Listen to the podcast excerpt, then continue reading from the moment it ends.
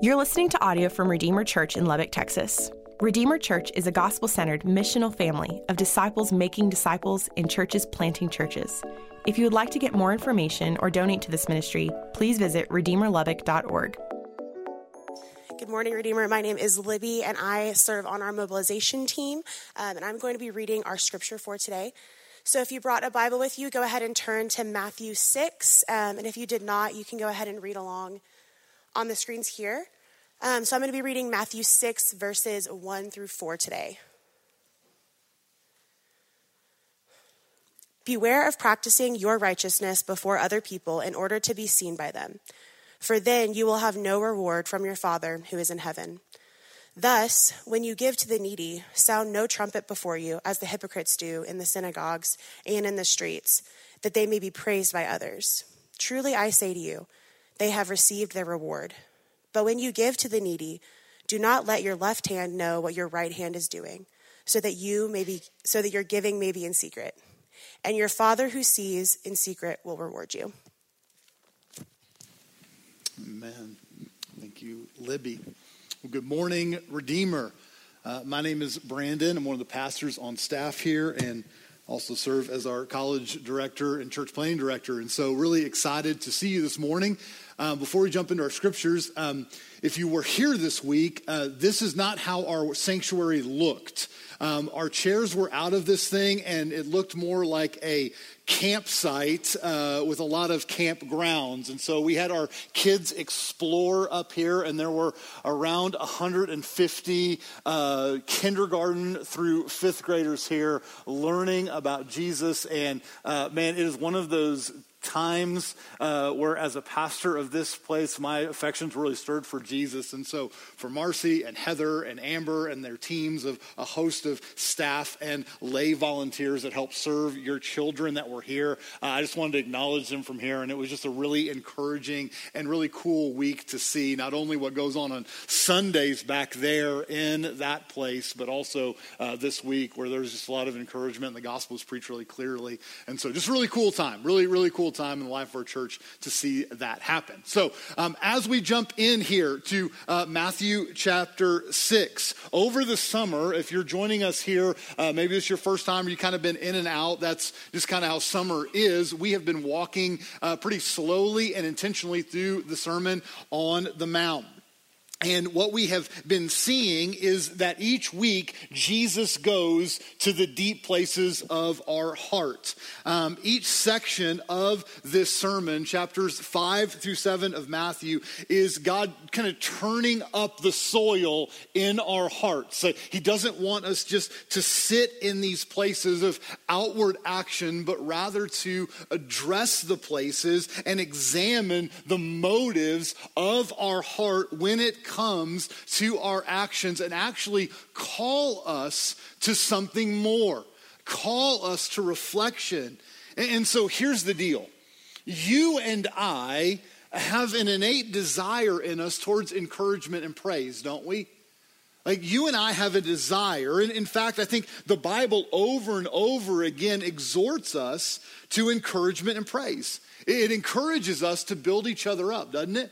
Like we'll read it in Hebrews uh, again and again. It exhorts us to encourage each other in our giftings, to, to care for one another, to praise the Lord first and foremost. We read that in the Psalms and we read it in the Proverbs. We read that over and over again, and even into the church to praise the Lord, to worship Him as we just did here before we opened His Word, to sing praise about who He is and not just what He's done for us, but to praise Him for His character, and then to celebrate the good things that we bring through the gospel to each other and to our city and to this body of believers and the way that we bless each other and we bless the body. Like, those are good things that God has created in us, and even a good desire that we have to do those things to others and to praise. But, but the problem is that sin and brokenness has created in this world and in our own hearts a distorted view of what that means. And so what happens is we struggle to really walk in that encouragement, to walk in that praise versus doing things that go one of two ways things that are motivated by that praise and approval of people, or things that self deprecate and create false humility within us, right? Both of them coming from a place of pride and approval. One that seeks the praise of other, and one that tries to like, no, no, no, I'm really not that good.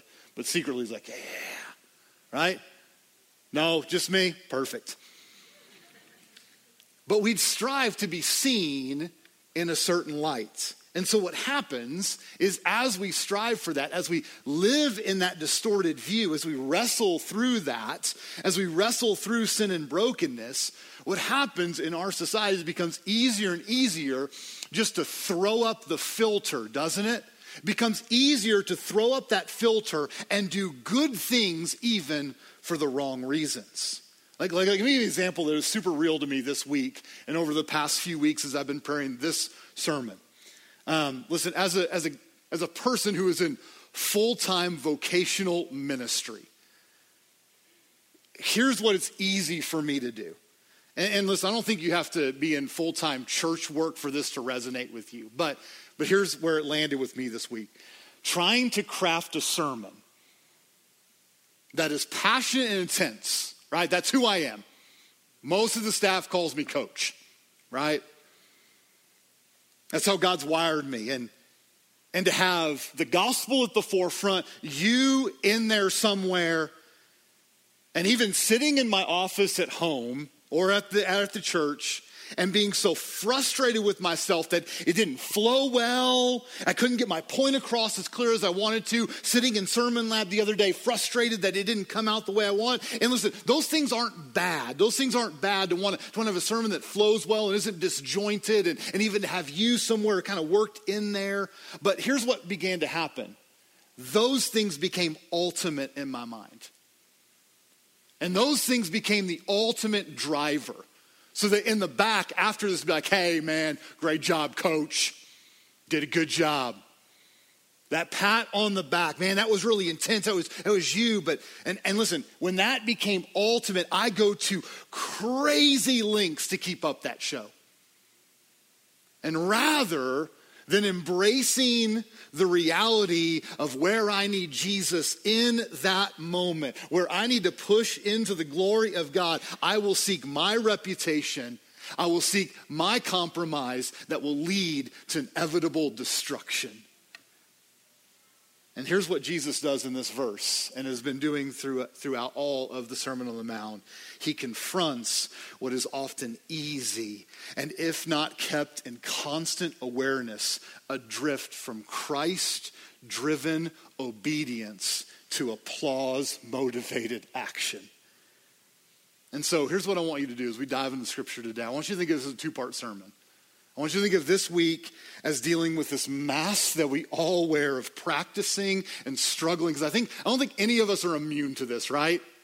We probably go one of two ways. We strive for that, that righteousness of practice it before others that we can be seen, or we, or we struggle with that self deprecating side of us like, no, no, no, I'm, I'm, I'm not good. I'm not good. I'm not good at all. And we struggle with those practicing before others. And then, and then next week, Madison will come and, and talk about and how do we rest in the identity and the sonship that we have been adopted into. And so let's look here again at Matthew 6, 1 through 4. As Jesus leans in, there's a transition that we're going to talk about that's happening between chapters 5 and 6 that Jesus begins to walk us through. But look here, he says, Beware of practicing your righteousness before other people in order to be seen by them for then you will have no reward before your Father who is in heaven. Thus, when you give to the needy, sound no trumpet before you, as the hypocrites do in the synagogues and the streets, that they may be praised by others. Truly, I say to you, they have received the reward. But when you give to the needy, do not let your left hand know what your right hand is doing, so that your giving may be in secret, and your Father who sees in secret will reward you. Listen, I don't think anyone sets out to be a hypocrite. I don't think that's what you write on your vision board at home or your goal sheet. Hypocrite, right? There's the goal. I mean, and here's what I mean. I don't think anyone sets out to just create different personas in different places and to switch from mask to mask and to fit the right situation, to be seen in the right light around the right people. In, in fact, I think things actually start out pretty simply and pretty good, right? Like, I want to do something good. And that later may turn into something like motivating. I think, hey, if other people saw what I did, maybe it would inspire them to actually do something good. Maybe would inspire them. And then the goal suddenly like shifts slowly but surely. And it come, becomes not about empowering people in their gifts, but rather that those people would begin to praise our actions. And the end goal is not to push back what's dark in the world, not to, not to have good for the sake of doing good, not for the gospel to go forth, but rather for the recognition and the praise. And listen, this is the state that we find the religious leaders of the day in the first century. Is over time, the Pharisees were not these evil people. They were not set out to be these evil people that, that eventually didn't recognize the Messiah that had come before them, was plainly before them. Here's what happened is that, is that they had a desire to separate themselves from the culture around them. They had a desire to show their godly pursuits like they, they had, they were following the Old Testament law to a T. And they had created, listen, to, to separate themselves, they created a whole nother list of things that they were following. They're like, no, no, we need to be further separated. So we're gonna create a whole nother list of things that will separate us further. And those laws that were meant to separate them from society, to point to a godly pursuit, all of a sudden turned into a spotlight and a hunger and approval of others. What was meant to be a God honoring act soon became the ultimate act for them. Obedience, for the sake of obedience and recognition, became the ultimate end goal, honestly, before God Himself. And so they started doing crazy things like when they fasted, they would like become disheveled and that people would see that they were fasting. They just like walking around, oh, what's wrong with you? I've been fasting godly act. They, they, would, they would pray on the street corners in these loud, obnoxious prayers, right? Like those guys with the repent or burn signs on the street corner, right? Like just to be seen by others and even to the giving. I don't know if there was like a literal trumpet going on here, right? Like some bugler from the Kentucky Derby going on here. I don't know if that's what was going on, but there was a show when they went to pray. In fact, Jesus tells this story, right, about these, about these Pharisees that are praying in this place and, and, and they're praying in the synagogue. And, and this one Pharisee like is praying and he said, he's looking around, he's like, God, I thank you that I'm not like, Oh, that tax collector in the back, right? Like, there's this crazy stuff that's going on. I believe, listen, I think this is not too far from where our hearts can often go. Like, I think sometimes we paint this in. I, I think for me, I remember growing up, and, and, and you're going to hear a lot of basketball stuff today. That's just who I am, all right? It's just where I am.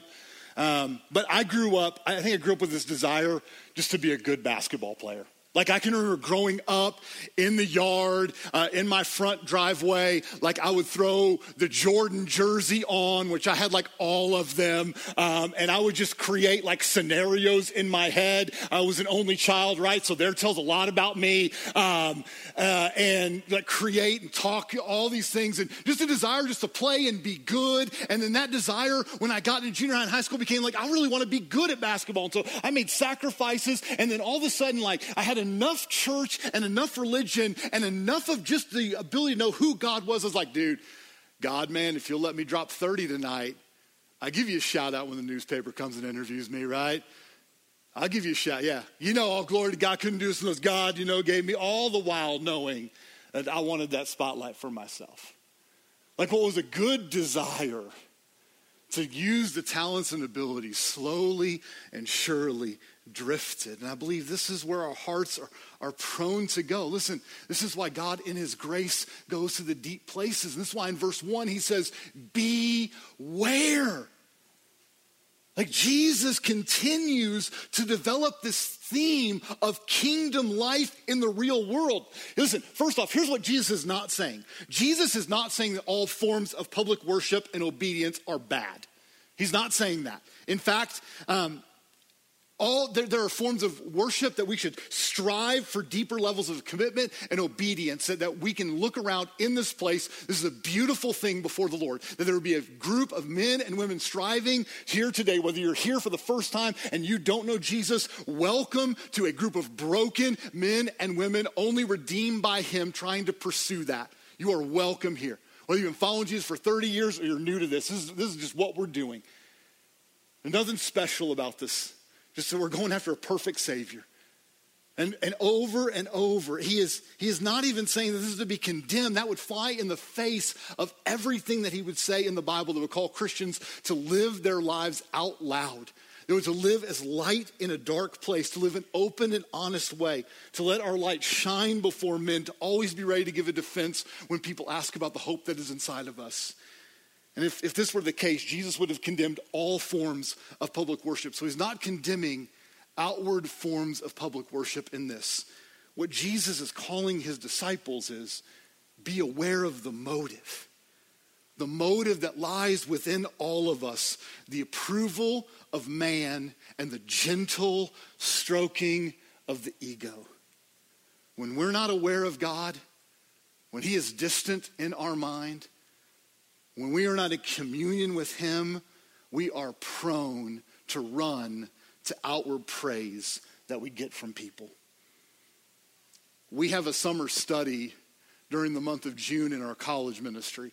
We just walk through on Tuesday nights the book of Philippians. It's been a really sweet time for us. It's a different space for our college ministry. And, and we were talking through Philippians 3 this past week about how we simply try to add works to the righteousness that God has given us in salvation and how we try to earn God's salvation. And, and one of our students, Macy, said this. She said, How easy is it for us to go to church and do the activity, but never be intentional about our walk with Jesus. And I was like, man, this is exactly what Jesus is pressing on us in Matthew 6. He said, Beware because you want to be seen by them. Look, look, at, look at what he says in, in, that, in that first part of verse 1 to be seen by them. You see, in chapter 5, Jesus was heavy on the theme of righteousness. And in chapter 6, he's making the transition to now being concerned with how that righteousness is practiced and played out. Look at verses 2 through 4 here. Jesus says, Thus, when you give to the needy, sound no trumpet before you, as the hypocrites do in the synagogues and the streets, that they may be praised by others. You see, Jesus uses giving as the main example here because this is such a relevant religious act that can turn up deep places of the heart and it can expose those true motives. You see, in religious terms, I think there were three signs of piety in that day, as there are today prayer and fasting, which Madison will cover more uh, next week, and, and giving. And he says that it is in these various forms of religious acts that we can find ourselves so often playing the part. And Jesus knows that our hearts are prone to sell out high Christian morality and joyful obedience for cheap acts that raise the ego and push our hearts to just religion. You see, Jesus uses this to address the religious leaders of the day and even for us that would sit here today for doing the same things spiritually. Doing something that was intended to honor and glorify God and be for the good of his people and turn it into a self promoting action. You see, giving as it was, as it is today, was a pillar of religious life. Jesus calls this over and over again. But these leaders were giving to be seen and praised by others. They took that glory that was intended for God and took it on themselves. Notice what Jesus says here. He doesn't say if you give, he says when you give. So there's something about the very act of giving that should be sanctifying. Jesus doesn't do things just randomly. The, the, he's, he's calculated to the heart. He's not just interested in our begrudging submission. He's trying to uncover, again, the deep places in us, to call us to something more, something more beautiful. And what he's saying here is that giving is a sanctifying act because each time that we are confronted with that gift, we are given the opportunity to slow down and evaluate the motive. Now, that used to be back in the day, you'd have to take the time to actually write a check. Remember those days, Gen Xers, right? Like check, checkbook, what? What? Right? Today it's just like click. Oh, wait, it's on. But the reality is the motive is still there. That every time I see that thing come out of the account, every time I'm prone to give, every time I sit down with one of our mobilizers or one of the one of our one of our goers overseas that's coming and putting their support before us or before whomever, like I have a chance to elevate the motive and not just go, yeah, yeah, yeah I'm just gonna give. Like I get to hear the heart, I get to sit and hear what is going on in the world, what, what their heart is, what's going on around. And listen, I get to evaluate my motive. I get to evaluate where I'm at. Look at what he says in John 12. Look at how he look how he confronts this in John 12. He says, "For they loved the glory that comes from man more than the glory that comes from God." Like Jesus doesn't throw punches. Like Jesus just hits us in the deep places of the heart. He says, This is the motive. Can we slow down enough in our own hearts to say, is this where I am? In a world that just goes chaotic sometimes. And what is often here is, what I often hear is, how are you today? I'm so busy.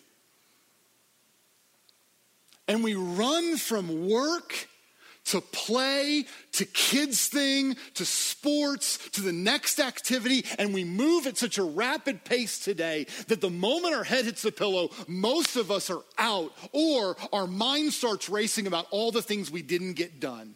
And when do we have time to sit and evaluate that motive that's in our heart? The motive that God calls us to. And I think, listen, this is where the drift begins to happen. It's not sudden.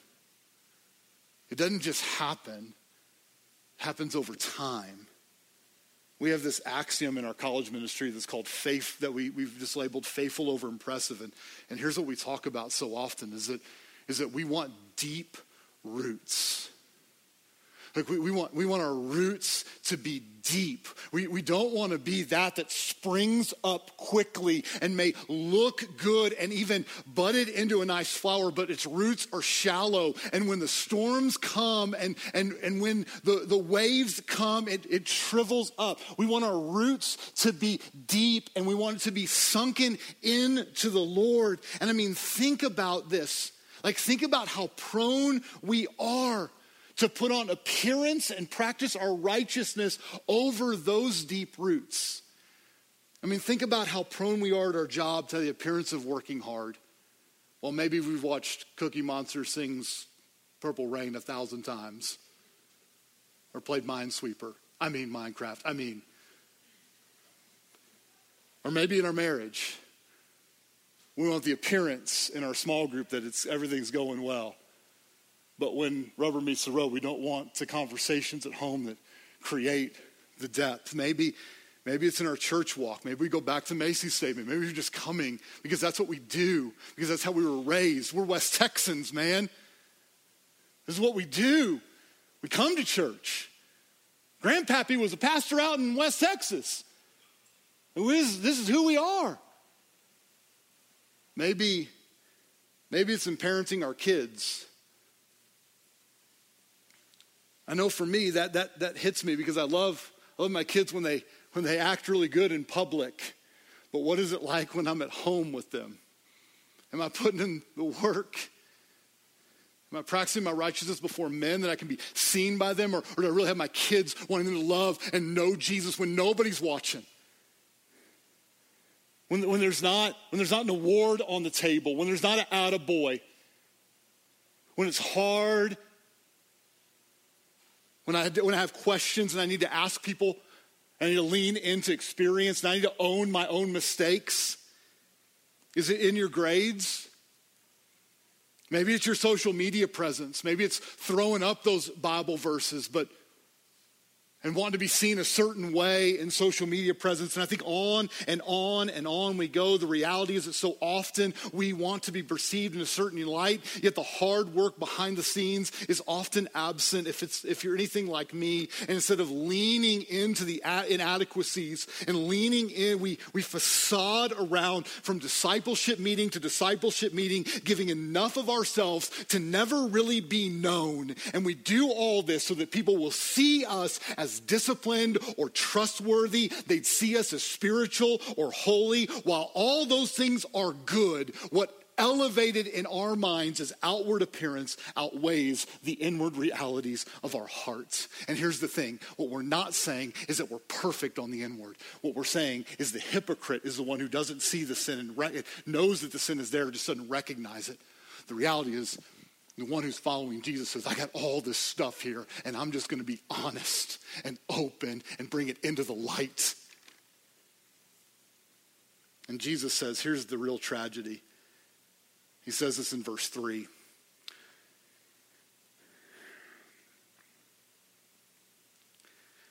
He says, But when you give, he says, Truly I say to you, they have their reward.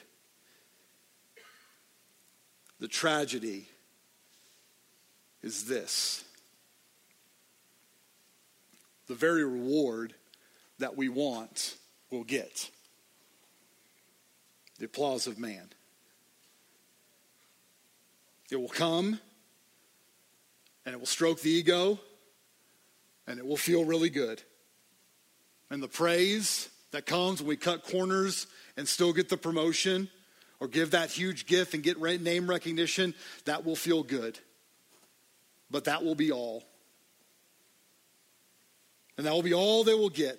And the deep long and satisfaction for true approval will forever be elusive. And like the addict, we will just be back needing more and more. It doesn't just stay in one place. It is not static. It will grow and consume, and eventually we'll do everything in our power to cover up any inadequacies that we have, any inconsistencies, any sin that might be there, and we will play the part so their ego is coddled. And Jesus confronts these places in our hearts, not out of judgment, but out of grace. He doesn't leave us here, but he offers a gospel centered solution that keeps our hearts focused on where it needs to be. Listen, because the desire for encouragement is good and to walk in righteousness is a God given desire. Listen, He has empowered us to walk in a way that is consistent with a heart that is transformed by the gospel that seeks His glory, the good of our fellow man, and finds approval that we are actually searching for. Like to keep with this giving example, given when done in the right perspective with the proper motives, moves the heart and the soul past any pat on the back or attaboy, any sign that we could get. And that's just the, past the action or past the applause. When the gospel reaches past our base desires, it transforms everything. Like Philippians 2 says, man, Jesus, we have this great example, right? Like Jesus did not count equality a thing to be grasped, but he humbled himself and he took the form of a servant and he was obedient to the point of death, even death on a cross. And he has empowered the believer now to live in such a way that we don't have to do anything from selfish ambition or conceit, but in humility, we can count others more important and significant than ourselves. We are no longer left to be aware on our own, but we have a rock that is stable and a solution that will not fade. We do not have to play a role. We can be who we are. And then listen, we can act not out of fear. And listen, you should act. You shouldn't sit there and go, I don't want to be a hypocrite, so I'm not going to give. No, you should act because the object in view is his glory, even as broken as we are. Even as even as, as, as inconsistent as we can be, he is the he is the object. He is the giver of good gifts, and we only are spurned to give because of him. And once that mask is lifted, once we take that mask off, our vision isn't impaired, it's actually heightened. Our motives are to see Him honored, and we're free from any unmet expectations because here's the thing we know at the end of the day, He will be lifted high. That is a promise from the Word of God. It will happen. We don't have to wonder, we don't have to guess. He will be honored and glorified, and every knee will bow, and every tongue will confess, and we can rest in that. So, how do we do this? Here's how I want to leave this. Here's how I want to leave this. Here's how I think we should work this out. Number one, what do your daily rhythms look like? This doesn't happen over time. As a coach, we would work on shooting all the time. And we would drill this acronym into our players balance, elbow, eyes, follow through. And over and over again, we say it balance, elbow, eyes, follow through, balance, elbow, follow. Through. All the time we would do it. And at some point, it would just become second nature. It would just become second nature. And they would just do it. They would just hold their follow through for one second. They wouldn't even know they were doing it. When Jesus confronts us in verse 4, and he's talking about that your right hand may not know what your left hand is doing, he's not saying that we just do things in secret. What he's saying is there is a this, this there is an unawareness there's a good self unawareness when we are doing things for His glory, and that is the motive. There's a beautiful unawareness to us. Look at what He says in verse 25 of, uh, or in chapter 25 of Matthew. Um, I think we have it up here. Yeah, look what He says. He's talking about this final judgment day. Look here. Then the righteous will answer him, saying, Lord, when did we see you hungry and feed you, or thirsty and give you drink? And when did we see you a stranger, and when and welcome you, or naked and clothe you? And when did we see you sick or in prison and visit you? And the king will answer, Truly I say to you, as you did it to one of the least of these, my brothers, you did it unto me. Like when it becomes second nature, there is a good self unawareness. Like when we're daily daily in the Word. We're daily finding ourselves drawn to the Scriptures. We're daily finding ourselves what is happening on a day in, day out basis for you. Are you drawn to those places where you are becoming aware of your heart and your motives? And you're sensitive to the ways that you are prone to stray. And you're sensitive to the ways that your motives may stray from Him. Because it's God's grace for me even to sit here and craft a sermon where He would go, hey, hey, you're wanting that attaboy. You're wanting that pat on the back. You're wanting to walk out of here feeling like you did a good job and not honor and glorify me above all. That's His grace. Secondly, is this Do you think about often how God has wired you? All of us have different giftings and different likes. You think about how God has wired you, that God has caused you to enjoy things in Him, that there are giftings and things that He has given you, and that you should be growing in maturity and not trudging through the swamp, but you are free to be who God has created you to be and to strive for His approval, to enjoy the things that He's given you in this life.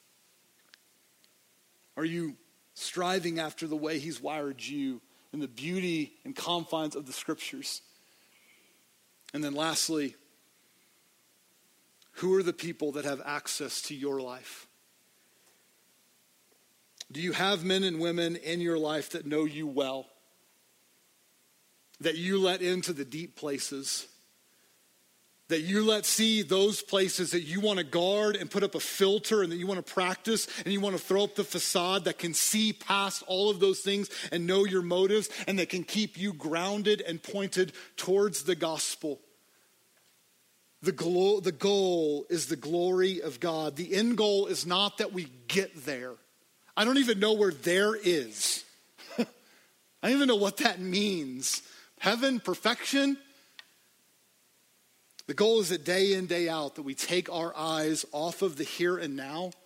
We take our eyes off of immediate reactions or felt needs in the moment, and we become consumed by the goodness that He has shown us. Listen, I'll end with this. The hope is that is this, not that we're going to figure it out, but the hope is that we have one who is perfectly righteous, that He has come to save you. That he died not for show, but that he died in our place. That he died to free us from constant pursuit and applause and motivated action and rose again to give us freedom once and for all from the approval of others and even from the approval of ourselves. Let's pray. Father, I'm grateful for your word. I'm grateful for the truth of it, grateful for who you are, and God, thankful that you don't leave us where we're at, but God, you you dive into the deep places of our heart. And so today, will you do that? Will you stir in us places where we, where our motives may be off from the gospel? God, will you bring those things into light, even as we have a chance to respond now to what you're doing? That God, maybe we haven't committed our life to you, and today would be the day that we would. Or maybe there's been things that we have just stuffed down so deep that we want, haven't wanted to confront, that today would be that day. God, by your grace, by your word, by your truth, will you not let us stay where we're at? Will you move us into the deep places? Will you move us to something more? Will you move us to joy and acceptance and full approval in who you are? It's in Jesus' name we pray. Amen.